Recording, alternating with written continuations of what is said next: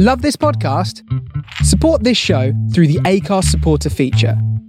It's up to you how much you give, and there's no regular commitment.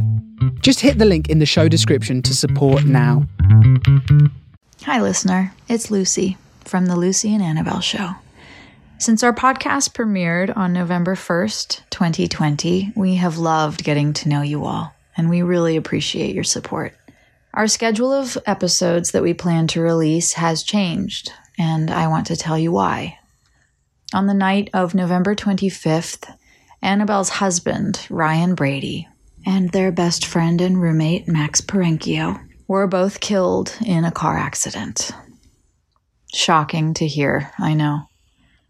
It's shocking to say, 2 months later. At the time of their death, our podcast had 4 episodes released and 4 more episodes waiting in the wings for you. We've decided that those episodes will remain unreleased because it's a whole new world without Ryan and Max, and it doesn't feel right to hide behind those previously recorded episodes while we grieve. Instead, we'd like to continue the conversation honestly and in present time. We think the boys would agree. Ryan was our executive producer, after all, and he urged us from the start to be as truthful as possible. Please be advised that this episode covers sensitive subjects like grief and suicide. We don't want to trigger anyone, but we hope that through this conversation, we might help anyone who needs it.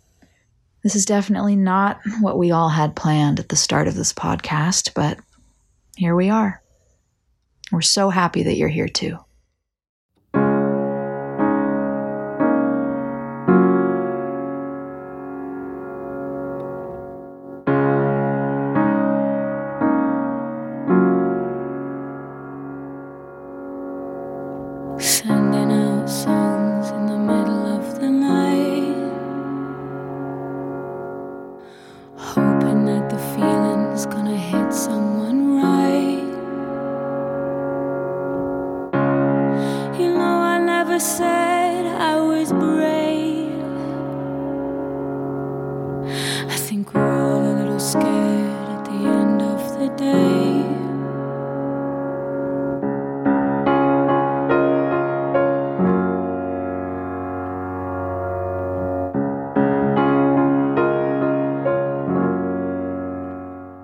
Annabelle. Hi. Hi, Lucy. Hi, Lucy. Hi. It's harder than I thought to know what to say. Nobody knows what to say. No. We're sitting here having our tea. The sun is streaming through the window.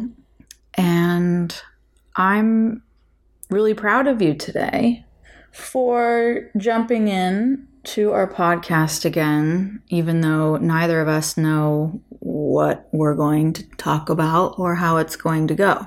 But the only thing we can think to do is move forward and keep talking. Yeah, I think that it's important. And the reason I want to do this is because in the last month and a half, since the boys have gone, and since I've been a widow, I've realised that there's no roadmap for this, and also there is no, what I felt personally is like I've looked in the usual places I would go to find people like me, and I haven't found anyone. Right, you were saying that there's not many groups for young... mean, I know there's loads of in-person groups, and I'm sure there's loads of websites and AA-type groups for young widows, but went on Instagram, which is like where I would usually go to find things or, you know, whatever, Facebook, and there was nobody there like me. But we know they're out there. Yeah, of course they're out there. Which is why you want to open up and talk and share, because... Because I know that there are people out there who are going through this as well. And listen, I'm not a... As anyone listening to this or who has been listening to this knows, I'm not like a... I'm like a kind of weird person. So for me to find people like myself isn't always the easiest thing. But I'm not that weird. You know, like I know that there are other women like me out there who feel the same way that I do, not just are experiencing the same things as me, but I'm not like a normie. So like the live, love, laugh kind of league doesn't apply to me. I don't feel any of those things, you know, and some days I am making jokes about this and some days I'm really dark about it and some days I'm happy and some days I'm sad and some days I'm everything in one day. And it's like, I'm not seeing anything reflecting my experience back to me. I totally understand what you're saying. I think in general, people hide this part of the process. That's why I was so proud of you when you said you wanted to continue from where we are now instead of releasing the 4 episodes that we still have unreleased, because I don't know if I'd have the courage to open up right now while everything is so raw. Well, I don't know if I do either, but here we are. Yeah. We may end up talking about baking the whole time. Who knows? But anyway. I mean, I don't bake. Well. Do you? No. You don't bake? Seems unlikely that we would end up talking about... We don't just all bake, you fucking lunatic. Oh, I have so many preconceived notions about English people. Well, anyway, okay, so... I thought you were going to have questions. I thought you were going to, like, Barbara Walters me. You can ask me. I want to Barbara Walters you. I'm just... Why don't you just ask me? Ask me anything that you want to ask me. So you want to say, the worst that can happen is that I can say, I can't answer that, or I don't want to talk about it, or whatever it is. Okay. And we just go from there, because if there's one thing I've realized in this whole situation is, like, as a species, we still do not have the words for grief and loss. How many millions of people die every day? How many people are affected by grief every day? Yet we still don't have the words to talk about it. And so that's why these conversations, I think, are important, but are also really, really hard, because like you said at the beginning of this, I don't know what to say. Guess what? I don't know what to say either. And I'm frequently thinking what I do want to say is weird or wrong or crazy or dark or inappropriate or all of those things, which it isn't. It's the experience. Whatever you feel is what you feel. Whatever you think is what you think, you know. And I think that I would like to just start a dialogue around the fact that we all experience this at some point in our life. I'm not saying everyone is going to be a widow at my age, and not everyone is going to, you know, some people aren't going to be the ones that die first, and some people, you know, may not experience loss until they're much older. But I think the fact that there is nothing to say is important to look at. The only thing that I can deduce is that the reason we don't know what to say is because we're not meant to know what to say. Because what we're experiencing is somebody leaving this world and going into whatever is next. And whatever is next is none of our business here on earth. So the fact that we don't have the words to say, and we never have had as a species, we have an answer for everything. And we can't find the words to talk about death, the thing that happens to all of us. It's because it's not of this world. It's almost not human. It's the most human experience that you can have. But it's not human. But it's not human. As soon as you die, whatever happens next isn't of this world, isn't of your flesh. Right, there's no language to describe it. And it doesn't even exist in our brain capacity. I don't think so. In our capacity of... imagination or anything. I don't think it's beyond us. Otherwise, what is the explanation for the fact that we still don't have the words for it? Right.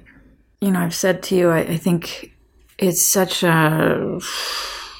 I don't think you should ever ask somebody who's in mourning how they are, because it's an unanswerable question. I mean, at the best of times, it's a horrible question to answer. Yeah. Because when people ask it, they don't really mean, how are you? Right. Imagine if you actually told people how you were when they said, bumped into you at the shops and said, oh, how are you? And you told them the truth. Right. What I've been doing since this happened in your life is just telling you I'm here. Because that's all I can think to say. I don't have anything to say. And I don't need to know how you are, because I know how you are. Yeah. And I think that's what's helpful, right? And I'm not saying that just at you. I mean, we're in an interesting spot together in time right now, because my grandfather died shortly before you've had your loss, a few weeks before that. And so I was in the thick of my own grief. Mm-hmm. And then when Max and Ryan left, that's been a huge loss in my life too, because they were friends of mine. And so nothing I say to you is me interviewing you Barbara Walters style, although I do like to get to the bottom of things and pry people's emotions. But I'm going through it with you. Yeah. And we have been going through it together over this last month here since it happened. And it's been an interesting process. There have been a lot of laughs, a lot of good times, a lot of crying, a lot of all of it. And I just want to say, and I've told you this, that I'm really proud of you for taking such responsibility through this process of grief. You've really set an example for me of how to take care of myself during a time of grief, because we all tend to do different things. And what I do is I get really sensible when the news comes. Yeah. Like of my grandfather's passing, should I tell you? Yeah, that's what this is. When I was told that my grandfather died, I'd been dealing with hospice nurses, and I'd been there in New York to be with him the last week of his life, which was really beautiful. And we had a really good goodbye. And we both felt really good about it. And then I was discussing with hospice about him coming home from the hospital, and they said, oh, do you want to speak to your grandfather? We'll take the phone into him in his hospital room. And I said, yeah. So I was waiting for them to call me right back and speak to him.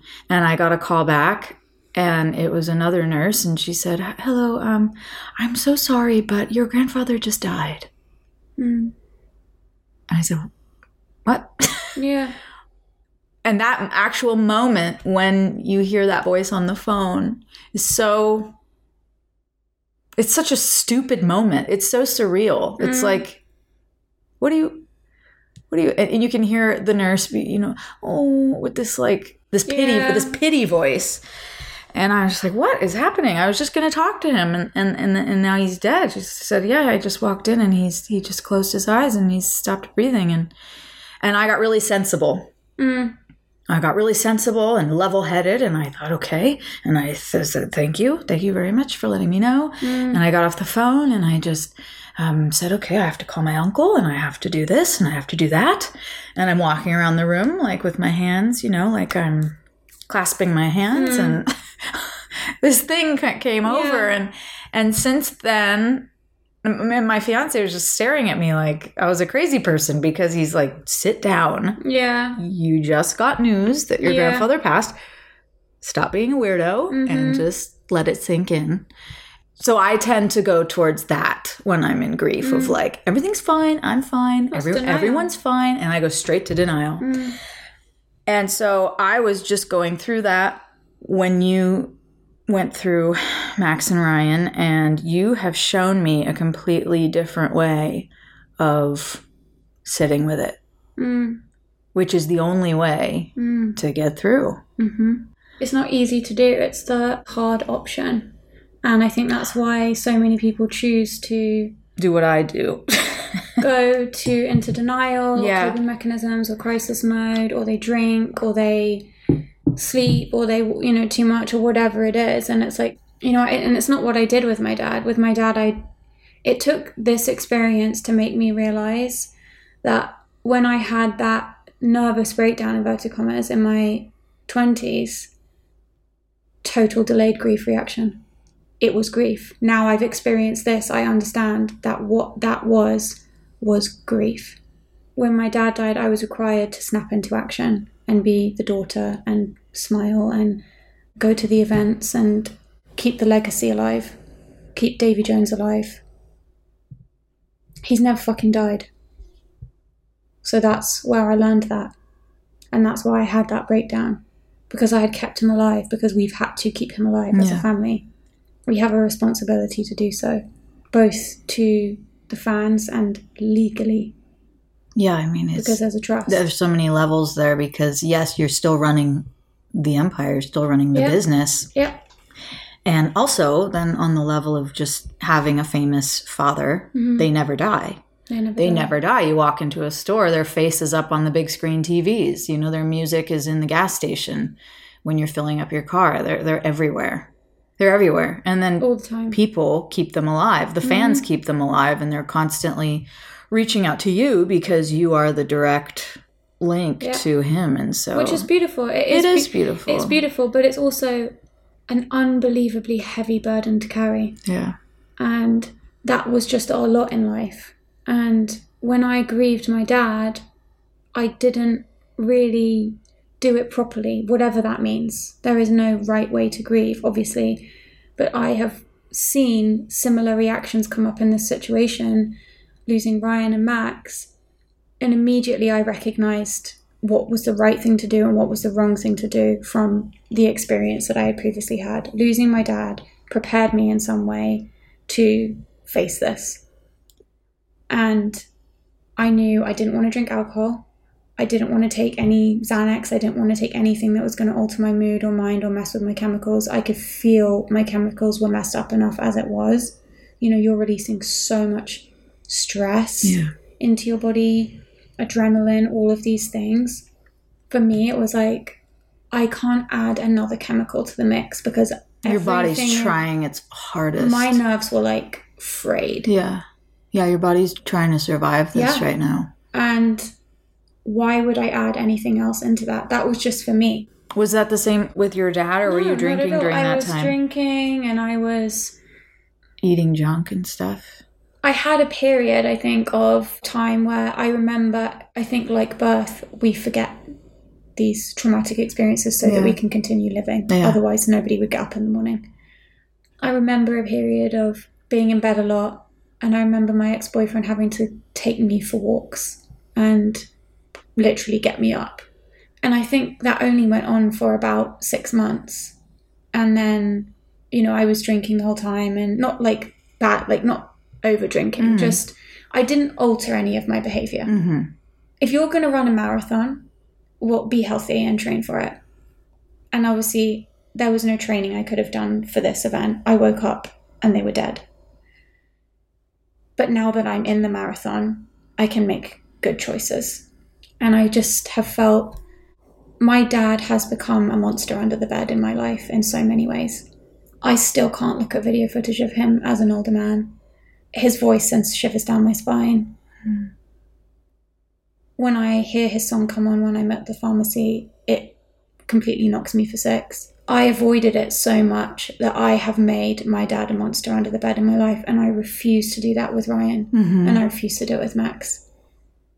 I couldn't look at pictures of my dad, and I've made a point every week to take the time to look at pictures and look at videos because I need to face them and that they're gone, and I also want to soften myself to them so that they don't become some scary thing in my life. All they were to me was joy. And I refuse to allow them to be anything else. Yeah. You know, because you spent time with them. They just radiated joy. They did. And love and... Right here where we're sitting. Yeah. You know, they were wild, wild boys. Yeah. They loved life, and they loved everything in it. And they lived by the sword and they died by the sword. Yeah. And I have a lot of respect for that. I do. They fucking lived. Ryan juiced every moment out of life. From the moment he woke up in the morning to the moment he fell asleep at night. He was cramming life in. He really was. And he was in a constant pursuit of clarity, knowledge, wisdom, love, joy, creativity. And expansion. I mean, he did so much for us with the podcast, and he really pushed us to get going, and he really believed in it. And even... when he died, because I was 8 hours ahead of you, and I woke up in England to an email from him about an expansion of what we were doing, and, you know, bringing this big company in and and getting all that handled. And I was writing him, I was emailing him back. He was just so involved in everyone he cared about. Absolutely. And getting the best for them and reaching for the stars. What's your dream? Let's make it happen. Yeah. Yeah, he was really a magical guy that way. And that's not going to go anywhere. You take him with you that way forever. And Max was too. So that night that it happened, you told me that these lessons from losing your dad really came into play immediately from the second you woke up. Yeah. Can you talk a little bit about that? Yeah. So the night before, Max and I had gone to the shops to get some food for Thanksgiving. We were going to make Thanksgiving lunch and all that and have our friends over. And we came back, I made them some dinner. We were sitting around and they were listening to KISS. So Ryan liked to go through discographies of bands, and he would go right from the beginning right to the end, and he would listen to everything, and then all of the solo records. And then, he was just, as I said, juiced every single... Yeah, he went deep on everything he was interested in. Everything. And he was so curious about things. So he had gotten into KISS. He'd always wanted to, it was on his list of things to go through. And they were in here listening to KISS, and I can't fucking stand KISS. Good God. There's a couple of songs that I like, but you know what I don't want to do is listen to KISS all day, every day and night. But when he was getting into something, that's what we did. We listened to it in the house. We listened to it in the car. We listened to it everywhere. You were getting a music education. Oh, my God. Against your will. With everything, with everything. And they were listening to KISS, and I was just like, please, can you turn this off while we eat? I honestly can't. And they were just like, oh, okay.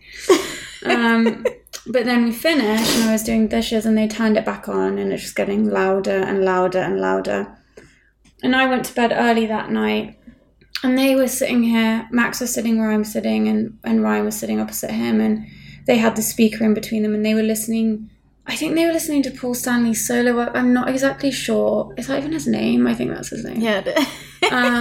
And they were talking about, like, which record was good, which record was shit, like how they were jealous of, each other and the members of KISS and all this. They loved the stories behind the bands. They loved the personalities and all that stuff. So it wasn't just about digging into the music. It was about digging into everything.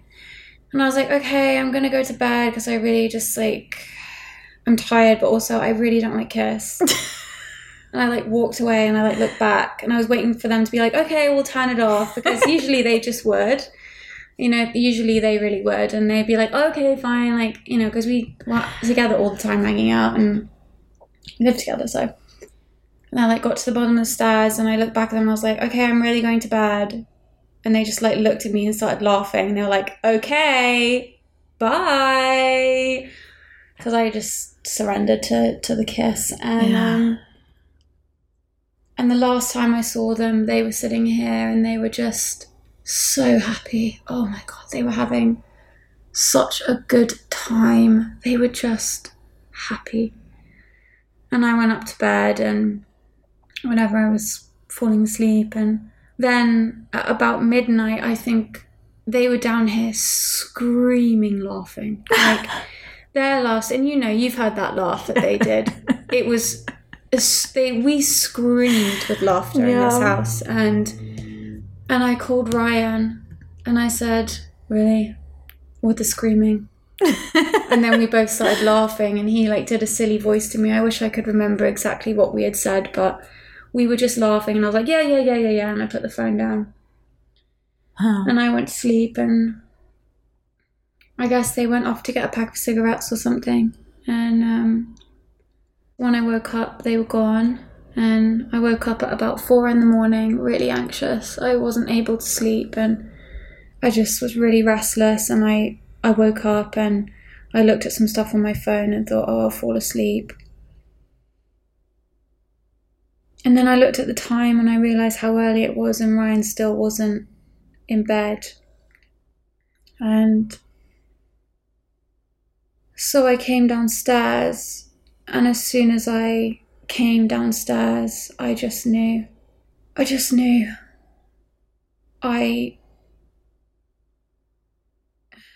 All the lights were on. Everything was on. The amps were still buzzing in the studio. But I just knew, I can't describe it to you. It was, I could feel that they were gone.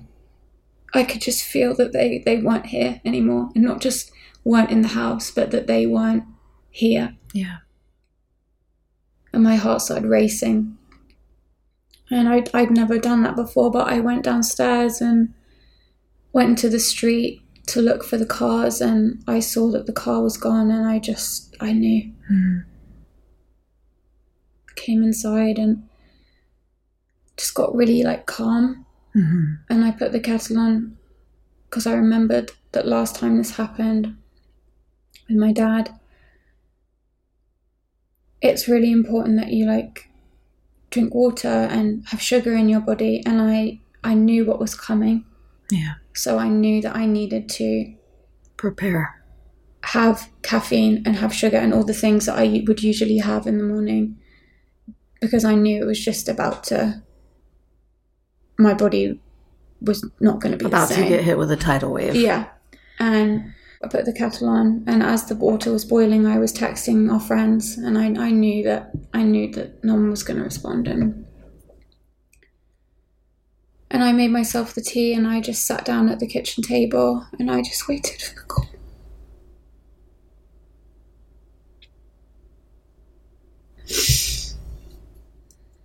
And it came. About 6 a.m? Yeah.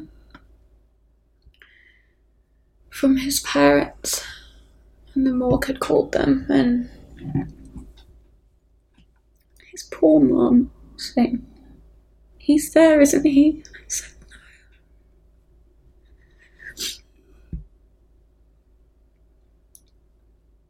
And I said, "No." And I just started screaming. Screaming, "No, no, no."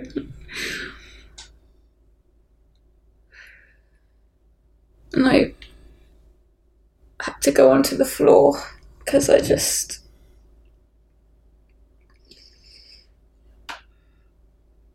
couldn't be anywhere else. I didn't know how to sit down or stand up or...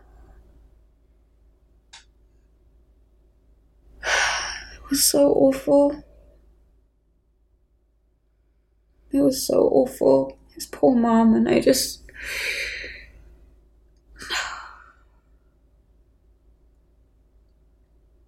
As soon as I saw her name on my phone, I knew. Yeah. Here it is, here we go.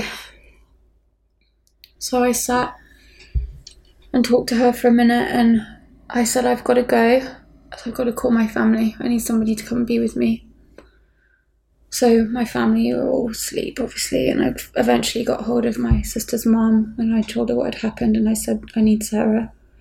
And Sarah called me, and she was on her way. And I just sat there, and I just drank my tea, and I just sat there and waited. And she was a long way away, so that was a long time to wait. Yeah. And then you don't really remember much after that, after that, right? I really don't remember. Yeah. I remember calling my mum and my best friend, and then I don't remember even what I said to them. Mm-hmm. I just remember them saying, "No, no, no," and I don't remember anything else. That week is a blur. I got a text from you because they died the night before Thanksgiving. Yeah. And so the morning of Thanksgiving, you texted me, and it was 8 hours ahead for me. So we were already having Thanksgiving dinner because I forced everybody in England to have a Thanksgiving dinner, my fiance's family. And I got your text. I'd gone up to the bathroom, and I looked at my phone, and I saw, and you said it very plainly and bluntly. And I will never forget that moment. I thought, okay, Annabelle's a bitch because I know she likes to fuck with me, and I know she likes to play mean jokes, but this is too far. Mm. It's really not funny. That's honestly what that was my first thought. My system did not accept that as truth. Mm. And I was angry at you. I was like, what a bitch. Mm. And I texted you back, and I said, "No, you're lying. You are lying." And then I tried to call you. You weren't picking up your phone. I wouldn't either. And I walked back downstairs, and I just totally fell apart, and they all just hugged me. And and thought of you, because that's where my heart was. You know, I wasn't crying for myself, but I just wished that I could get back from England to be with you, although I know you were surrounded by good friends.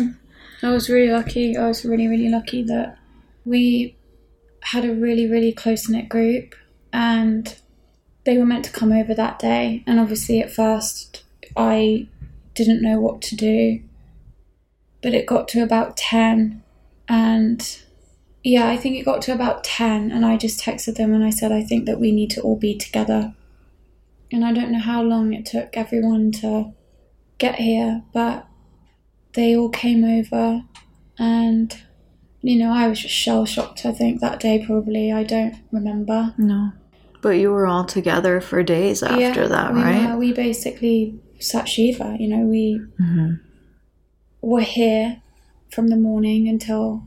And they didn't leave me until I went to bed, until I was asleep, which is just so sweet. And we just were all together every day, and crying and laughing and sitting in silence and eating and not eating, and they all banded around me and made it livable. I don't know how else to explain it other than I thought I was going to die. You know, I thought, I can't survive this. I am in so much pain. Physical pain. Every cell in my body was pain. Everywhere I turned was pain. Mine was too. I mean, I was sitting in England and I couldn't function for days. I was laying. I was in bed. I was sitting staring at the wall. My poor fiancé is trying to be happy, you know, with me. We had a lot to celebrate there, and I just couldn't. And I thought, wow, when you are not in grief and someone else is, it's so easy to forget. Oh, yeah. How much it hurts, but it's physical. Oh, yeah. It physically hurts. And we forget that when we're not the one going through it. I explained it to the people around me as, and I don't have kids, so I don't know what giving birth is like, but whatever the reverse of that is, you know, like, I felt like death was pushing out my skin, and I would have these outbursts, these episodes that my sister not very eloquently has coined as exorcisms, where I would get an episode of real strong grief, basically crying, nausea, hyperventilating, panic, sheer panic, and bargaining. I can't do this, I can't do this. It was like I wanted to back out of myself into disappearing. You know, I wanted to leave my body. And you've said something like, if they couldn't be brought back to you, you just wanted to go to where they were. I, even though you're not, was desperate to. You're not someone who's ever thought that way. No, I'm not a suicidal person. I don't have suicidal ideation. I don't. But you're just desperate to. Yeah. You just want to be. Fix it. Where they are. Your brain is like, find them. My brain was trying to find them, and it was racing. It was looking for them, looking for an answer to fix what my body was experiencing. And when you're in those initial moments and days, you are not there. You're not present. You are operating outside of yourself. I now know from this experience that I feel equipped now to face this if somebody in my life faces this.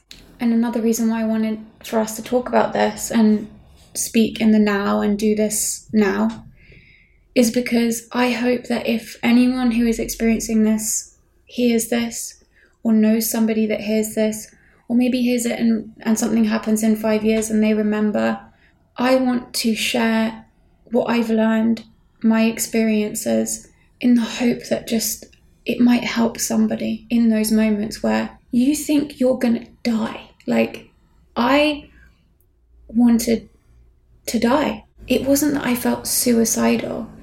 It was that I didn't want to be alive. And even if I had felt suicidal, that's fine. Because I examined it at the time. I thought, well, can I take pills? What if I slit my wrists? maybe I can go to the top of a building. And none of it made sense. It was like, no, that's not it. I was searching for an answer to how to get to them. And none of those answers were it. I'm a very hopeful person, even at the darkest times of my life. To be faced with myself with no hope, it scared me to death. It scared me more than I can explain to you. When you are not that type of person, to have those thoughts and feelings is terrifying. And I just want people to know that it's normal. And you just need to have people around you to hold your hand and get you through those moments, because you get through them. They're hell when you're in them. They are terrifying and exhausting. It is exhausting, but you get through them. You get through the episode, and then you start to breathe and realize, okay, no, I'm not suicidal. I'm not going to jump out the window. It's okay. It's just so scary. I wish there was a place where, like, even just like an Instagram page where I could say things like that. Like, it's okay that you feel like that. I spoke to a trauma specialist, I think after about a week, and she said to me at that point, it's okay that you feel like this. If you feel like this in a year, that's not okay. Why don't we all know that? I know. It's so strange about not even grief, but about so many things in life just are just taboo, like not talked about. You're not supposed to talk about those things. We're not preparing anyone. You don't prepare people for life. Yeah. Death is life. For all the ups and downs that life brings. If you're lucky enough to live long. You know, to have ups and downs. Yeah, but not long. Ryan and Max didn't really get very long. They were 33 and 34. I know, but they still had, what I mean is they had loss in their short lives. Absolutely. You know, we have so much childhood trauma that nobody teaches you how to process. You're just left on your own. And I'm so happy that you're saying this about the suicidal thoughts, because you've said to me over the last month that if you had just had somebody to tell you, don't worry, this is normal, it would have been a lot less scary for you. Yeah. And even though it was only a week before someone did tell me that, it felt like an eternity. When you feel that way, every day is... every moment, every second. A war inside of you. And it felt like 100 years of me fighting to be alive. Yeah, your hair's gone totally grey. I know, it's amazing. Got a bald patch as well at the back. And it really has made me, as somebody who isn't a suicidal person and has never been, even in my darkest moments... my God, people who live with that. There was some statistic you read me last week about how many people are going through that every day. It was grief. It wasn't suicide. It was, in England, for every person that dies, 5 people experience like proper extreme grief. And that equates to 1 million people in England alone per year. Wow. Are suffering. Deeply. Deeply. With grief, PTSD and trauma. How many times have you had this conversation in your life, Lucy? Okay, well, what the fuck? You know, I'm not saying that we need to spend our lives thinking about death, but you know what they could also teach you when they teach you sex ed? Is about death. Yeah. Just anything. Mm-hmm. You know, and I think there are so many questions I've had, and I've Googled them, and there's no answers. And I know I am in a situation where I am a young widow. So I know that my situation's a bit different. So it is niche. I am in a niche situation where it's like, if I'm Googling something, it's not just like widow stuff comes up, but they're all older. Right. Yeah, they weren't starting out with their husband for the rest of their lives and building a home together. You guys just moved into this beautiful home. You were building your life together. Yeah. But I know, and you know, that there are plenty of women out there and men who've lost their young wives going through this. And I think that you're in a place to be able to help a lot of people who are listening to this, and I think you might be the one to start that Instagram that you were searching for. If you help one person, that's enough to make it a huge success. Mm. And during that time, when this first happened, I wasn't speaking to you I was checking in with you every day, but I didn't know any details of what had happened, and I sure as hell wasn't going to ask you. So I was going through it myself, and I can't tell you how many people, friends of yours, friends of Ryan's, friends of Max's, people who don't even know us, reached out to me to share their grief and how they were processing it and all the love and concern they had for you. Many, many people. And I haven't told you about all the messages or read them to you, but it was beautiful, the outpouring of love. So the people that you were here with at the house, that was, you know, the inner circle, and that kept you afloat during that time, your sister, your family. Yeah. And then we are just surrounded by fans of the podcast, by friends of the guys. And I really feel that. And I have to say, one of the things that has really struck me during this time is, however you want to look at it, whether you want to look at it as collective prayer or holding somebody in your thoughts or whatever it is, I felt everyone's love and support, not just for me, but for Ryan as well. I could feel that we were being held. And if you are experiencing grief, or if you know somebody that's experiencing loss, just checking up on them and saying, I'm thinking of you. Not how are you? Not how are you? Not can I do anything for you? Not but can I'm here. I anything. I love you. I'm here. I'm thinking of you. If they don't respond, it doesn't matter. No.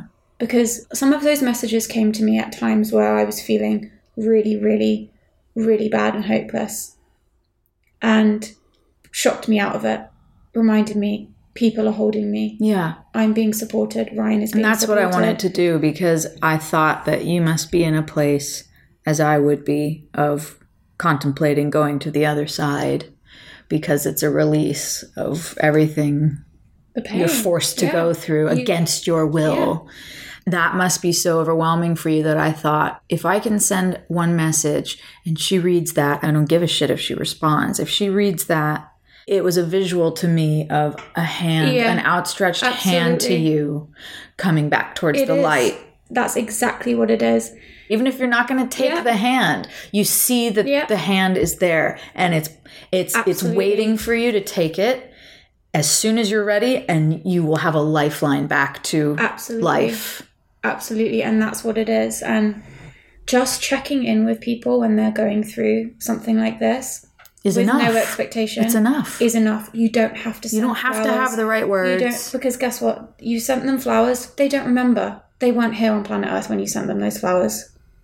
You know, it's like, okay, some food is helpful. That's one thing I will say is helpful. For me, a lot of people sent me flowers, which I really, really, really appreciate. And I know people want to show you that they're thinking of you.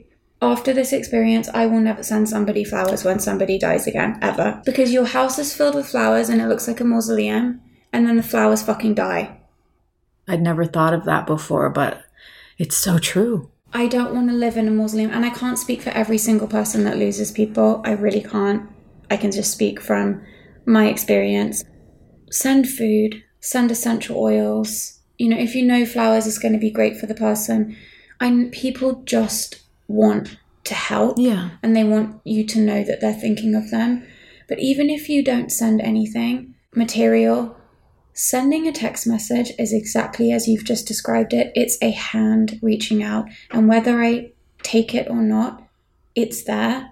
And when I am ready to come up from under the mud and breathe and reach for something, the hand is there.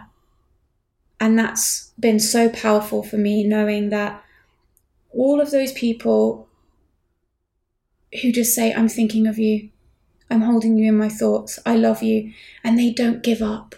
All of the people around me who, even when I don't text them back, they keep texting me.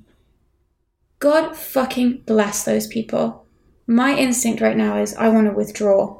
Stay away from me, don't look at me, don't talk to me. And despite me doing that, they are refusing to give up.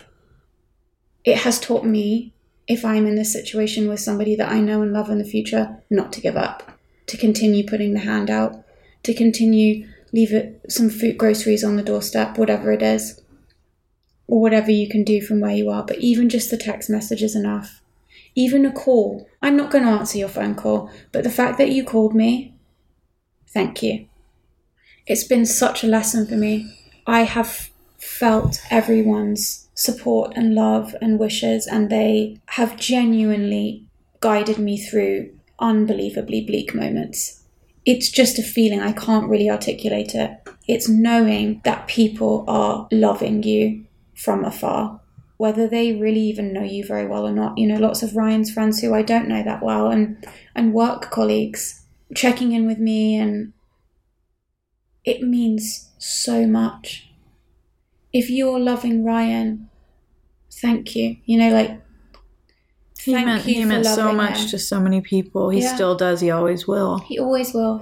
And Max too. Ryan's motto in life was leave everyone better than you find them. And I don't think I ever saw him not do that with a single person. You know, I didn't know him as a young man in his early 20s, but the man that I knew truly left every single person better than he found them. And as a result of him doing that, I have been guided through this unbelievably dark and painful time by his philosophy, kicking into action. People have loved me because they loved him. You know, and that's really, really powerful, really beautiful, because it makes me feel like he is supporting me still, even though he's not here. Right. He created a world in which I was supported and loved through this time. God, if there isn't, you know, a thing that could sum Ryan up better than that. He has left me better than he found me in so many ways. So many ways.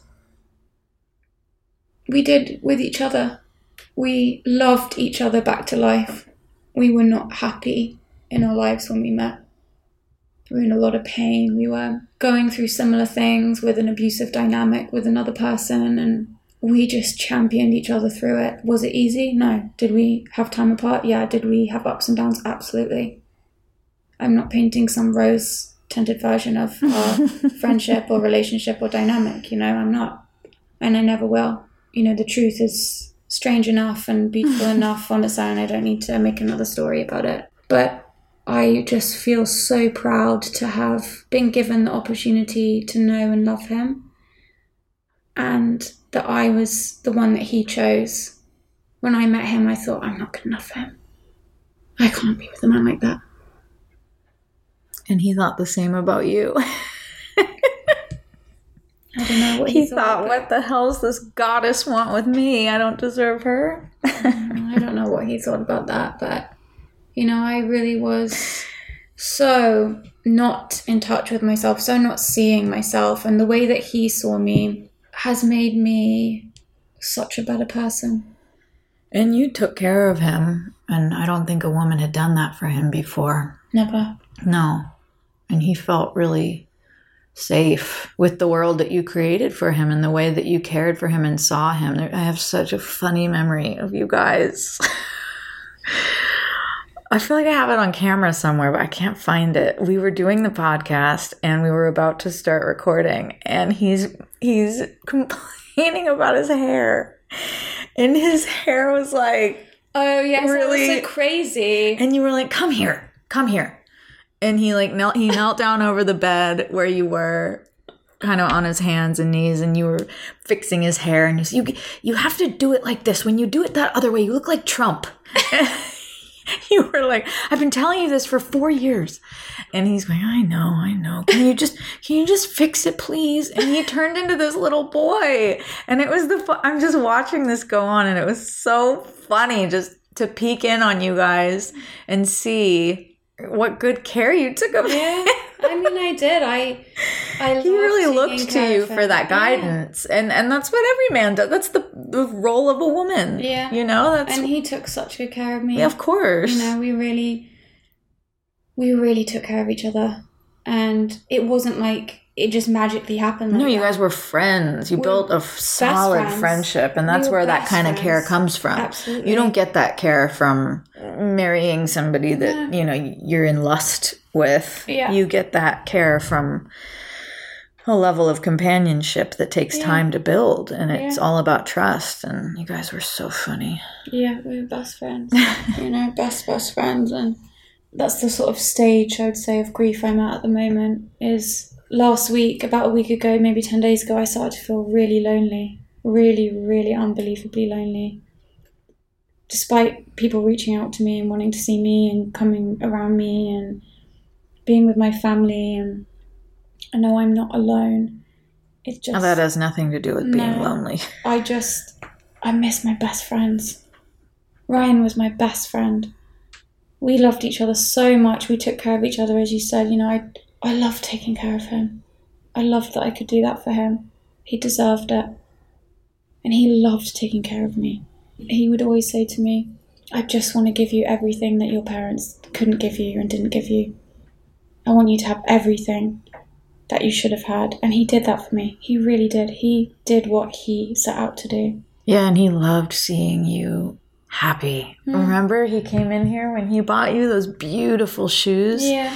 And I said, Ryan, well done, because you were so excited, and he was just beaming. Yeah. He was so happy that he could just make you smile. Yeah. He loved to provide for me, and I'm not a fancy person, you know, everyone knows I love thrifting, and I'm not a bougie person. But these particular shoes, I had been buying the rip-off kind, and I would buy 2 pairs a year. And he was so happy to be able to buy me the real kind. And that's how one of the ways in which he loved me was by providing things like that. That's very masculine. A man's, you know. And the way I loved him was by fixing his hair, making him his bagel and coffee in the morning. Getting him the right color curtains he wanted. I bought 50 pairs of curtains for this room, getting him the right ones that they are beautiful. The sun enough, but you know, all of that. But I don't know, I would give anything just to take care of him again. That's one of the things I miss, really miss. Take care of someone. I know. I miss my best friend. I miss making coffee for him in the morning and just making sure everything's how he needs it and wants it. Making sure his hair doesn't look like Trump. Just whatever he needed, and I loved. I actually have a picture on my phone from the week before it happened, where he was upstairs on a call, and I took a picture and I said, whoopsie, and it was of his bagel and his coffee. And I'm so glad I have that picture now, because why would I take a picture of it otherwise? Mm-hmm. I said, I made you this, shall I bring it up? And he said, no, I'll come down. But that bagel and coffee was so important to me. It's so stupid, but they just were. It was the start of every day, and we would tell each other we love each other, and every morning, he would roll over and just touch me. And I remember vividly thinking that he did it one morning, and I thought, remember this. I've learned that this year from everything that you've been through and from other things, that love is in the tiniest things. The tiniest things. That's what love is made up of. That's what it's made up of. It's made up of 1 billion tiny things. Yeah. And that is the best news, because that means that every moment we have opportunity to choose love and to infuse our existence with love. Yeah. Absolutely. Whatever it is. Absolutely. Do it with love. I am now out of that. The weed, the initial weeds where I felt there was mud in my eyes and up my nose and in my throat, and I was drowning. I'm past that phase right now, and I don't know if I'll go back to that place. It can come up anytime. Yeah, and it doesn't mean you've gone backwards. No, it's just the nature of being human. It doesn't mean you've gone backwards, and that's something that we should touch on at some point, is the judgment and expectations around backwards and forwards with grief and all of that, good days, bad days. Of course, there are really, really, really bad days. Really bad days. But as I was saying at the beginning, my overwhelming feeling, I refuse to allow Ryan or Max be anything but joy and anything but love in my life, because that's all they were. And when I think of them, I just am overwhelmed with love. I'm sad, of course, but I'm overwhelmed with love, and it sounds so fucking lame. Gratitude. I have never been so grateful in my life to have had the chance to know them, and love them and be loved by them. You know, people keep telling me, oh, life is cruel. It's not fucking cruel. It's not cruel. It's not. I don't agree. I'll never agree. Life isn't cruel. If life was cruel, how could I have ever known and loved them or been loved by them? Never having that would be cruel. But their love and friendship has changed me forever. Forever. I see myself the way that they saw me now, and I love them, and I will love them forever. I will love them till the moment I die. I'll love them and thank them in everything I do. Yeah. They just changed my life forever in so many ways that we can get into and discuss as time goes by, but life isn't cruel. It really isn't. Yeah, I said to you recently that it was interesting, the timing of everything, because you and I reconnected last year after our families had been connected since before we were born. But you just think, wow, we reconnected, which brought me to Ryan, to working with Ryan, to getting to know Ryan, to getting to know Max. And you guys were kind enough to house my grand piano in your studio downstairs. Yeah, that was our pleasure. That meant so much to me to have my piano in a place where musicians, incredible musicians, were going to be playing it. And before I gave it to you guys, the piano, I thought, I would have sold it. But after this has happened and Max and Ryan graced it with their immense talent, which thank God we have video footage of, that piano means the world to me. I'll never get rid of that piano. That piano has such heart and soul that those two men graced it with their talent and visited with it for just a moment along their journey. You know, in their passing, which has affected me deeply, you just think, wow, if you and I hadn't reconnected, I wouldn't have known them.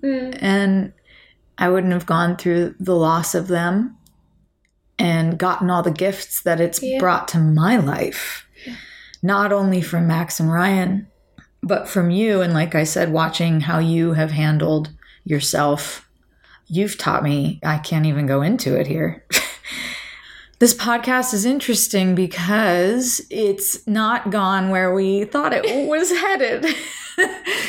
And that in itself is another lesson about life. And I want us to keep going with it because I've learned from the spirit world that there are no coincidences. Yeah. I know that. And I have never believed that in the past, but I have been told very strongly that there are no coincidences. And so the timing of everything. Yeah, I agree. Has been on purpose in my journey. That piano now is so priceless to me. Our podcast, which was teaching me so much before this happened. Yeah. You know, just with our silly dynamic of you always hammering me about opening up and me always teasing you about being, you know. Well, look at that. Me hammering you about opening up, and here I am. I've just been burst wide open. Yeah. You know. I have to. This podcast was never meant to be about this. No, it's not meant to be about this, but it's exactly what's meant to be. Yeah, it's where we are going on, and I know this. We'll continue this conversation, and whoever's listening who would like to come along with us, we'll see where it takes us. And it is all about moving towards the light, always. Absolutely, and I just hope that, as we move through this and as I move through this experience and can continue to share that it can help somebody hear something that might resonate with them and just be helpful in some way to somebody, because this is not something you want to do alone or can do alone. You can't. And this has been emotional. I know we're going to have many more emotional talks like this, and we're also going to laugh because that's what we're going to laugh. We're going to cry, and we're not going to apologize for anything that comes up, because it's none of our business what it's meant for. Yeah. It all our, the only thing that is our business is taking the next step. I can't believe I just was so like hell-bent on like dismantling the walls around you, and like I just can't believe how the tables have turned. It's like, here I am, the person who's got I've never had a problem being vulnerable. No problem. And you're not now. No problem talking about anything. Within reason, obviously, to keep my dignity. Oh, please. You liar. No, you know what I'm saying. I'm not going to air my dirty laundry, but I'm happy to acknowledge that there is dirty laundry. And hint at it in every way possible. Without naming names. Put it on my finger and throw it round and round and round, chuck it. You'll talk about it just enough so the person knows exactly who you're speaking about. Exactly who I'm talking about. Yes. This life is crazy. It's just, life can change. And does. And does change in one instant. And you say, like, everything can change in an instant. Until you experience that, it doesn't mean anything to you. Just you wait. It's wild. It's just wild. But I'm really glad that we're doing this. I am too. I was really scared to do it. I know. I was too. And I think that we can have a lot of valuable conversation. I think it's going to be good for us as people to heal. My therapist literally said to me this morning, don't stop talking to people, because I have. Yeah. And don't worry about repeating yourself. And don't worry about repeating yourself, and don't any of those things. So this is going to be really, the timing, as you said, no coincidence. Yeah. We are here for Annabelle while she repeats herself, aren't we, guys? Right? Thank you. Of course we are. I'm going to repeat myself so many times. Well, good. We're here for it. It's like, mush, I can't remember anything I say or do. We're here for it. Love you. Love you.